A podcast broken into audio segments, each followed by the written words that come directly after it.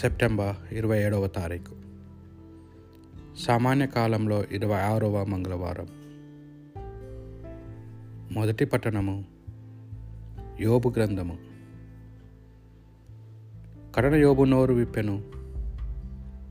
అతడు తాను పుట్టిన రోజును శపించుచు ఇట్లా నేను నేను పుట్టిన దినము నాశించునుగాక. ఒక ఒక బిడ్డ ఆమె కడుపున పడెను అని వార్త పుట్టిన రేయి నాశనమగునుగాక. నేను మా తల్లి కడుపున ఉన్నప్పుడే ఎలా చావనైతిని లేదా పురిటిలోనే ఎలా కన్ను మూయనైతిని మా యమ్మ నాడు మోకళ్ళును నన్ను స్వీకరింపనేలా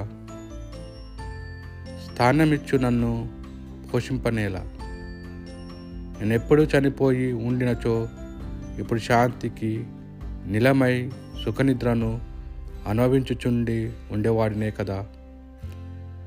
తమ కొరకు మహాభావనములను నిర్మించుకొని రాజులతోనూ మంత్రులతోనూ కలిసి నిద్రించుచుండేడు వాడినే కదా. తమ భవనములో వెండి బంగారములు కూడబెట్టుకొనిన రాజకుమారులతో కలిసి శానించుచుండేవాడినే కదా. తల్లి కడుపు నుండి చనిపోయి పుట్టి వెలుగు కాంచజాలని మృతపిండముతో కలిసి నిద్రించుచుండినే వాడినే కదా. ఆ పాతాల లోకమున దుర్మార్గులు ఇతరులను పీడింపజాలరు. అచట అలిసిపోయిన పనివారు విశ్రాంతి చెందుదరు. ప్రభువు విచారగ్రస్తులకు వెలుగు ఇయనేలా దుఃఖితులకు జీవన భాగ్యము దయచేయనేలా వారు మృత్యువు కొరకు వేచున్నాను అది వారి చెంతకు రాదు. నిధి కోరుకోవేలా చావు కొరకు గాలించునని అది వారికి దొరకదు. వారు తమ సమాధిని గాంచి ఆనందింపగోరుదురు. తమ గోరిని చేరుకొని సంతసింపగోరుదురు. కన్నులతో చూడలేని వానికి దేవుడు దారులన్నీ నిరోధించిన వానికి వెలుగేలా. ఇది ప్రభువాక్కు. ప్రభు నా ప్రార్థన నీ సన్నిధిని చేరునుగాక. ప్రభు నా రక్షకుడమైన దేవా నేను దినమెల్లా నీకు మొరపెట్టుకొనుచున్నాను. రేయి నీ సన్నిధిలోనికి వచ్చుచున్నాను. నా ప్రార్థన నీ సన్నిధిని చేరునుగాక. నీవు నా మొరను ఆలింపుము. ప్రభు నా ప్రార్థన నీ సన్నిధిని చేరునుగాక. నాకు పలుకుడు దాపూరించినవి. నేను మృత్యువాత పడును పడునున్నాను. నా పేరు మృత్యులోకమునకు పా పోవువారి జాబితాలోనికి ఎక్కినది. నేను బలమును కోల్పోతిని. ప్రభు నా ప్రార్థన నీ సన్నిధిని చేరునుగాక. జనులు నన్ను విడనారిది నేను మృతులలో కలిసిపోతిని.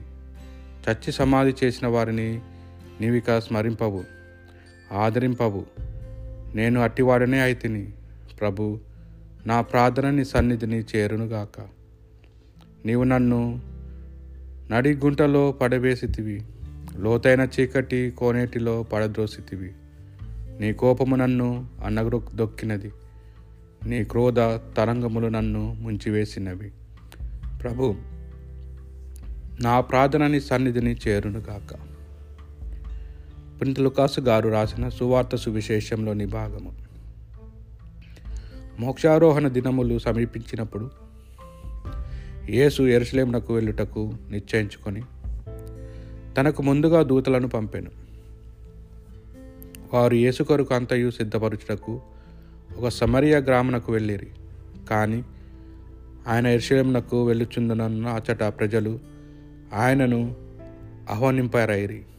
ఆయన శిష్యులకు యాకోబు యోహానులు అది చూచి ప్రభు ఆకాశము అగ్నిని వర్షించి వీరిని నాశనం చేయనట్లు మేము ఆజ్ఞాపించినట్లు నీకు సమ్మతమా అని అడిగిరి. అందుకేసు వారి వంకకు తిరిగి గద్దించాను. అంతటా వారందరూ మరొక గ్రామమునకు వెళ్ళిరి. ఇది ప్రభు సువిశేషము.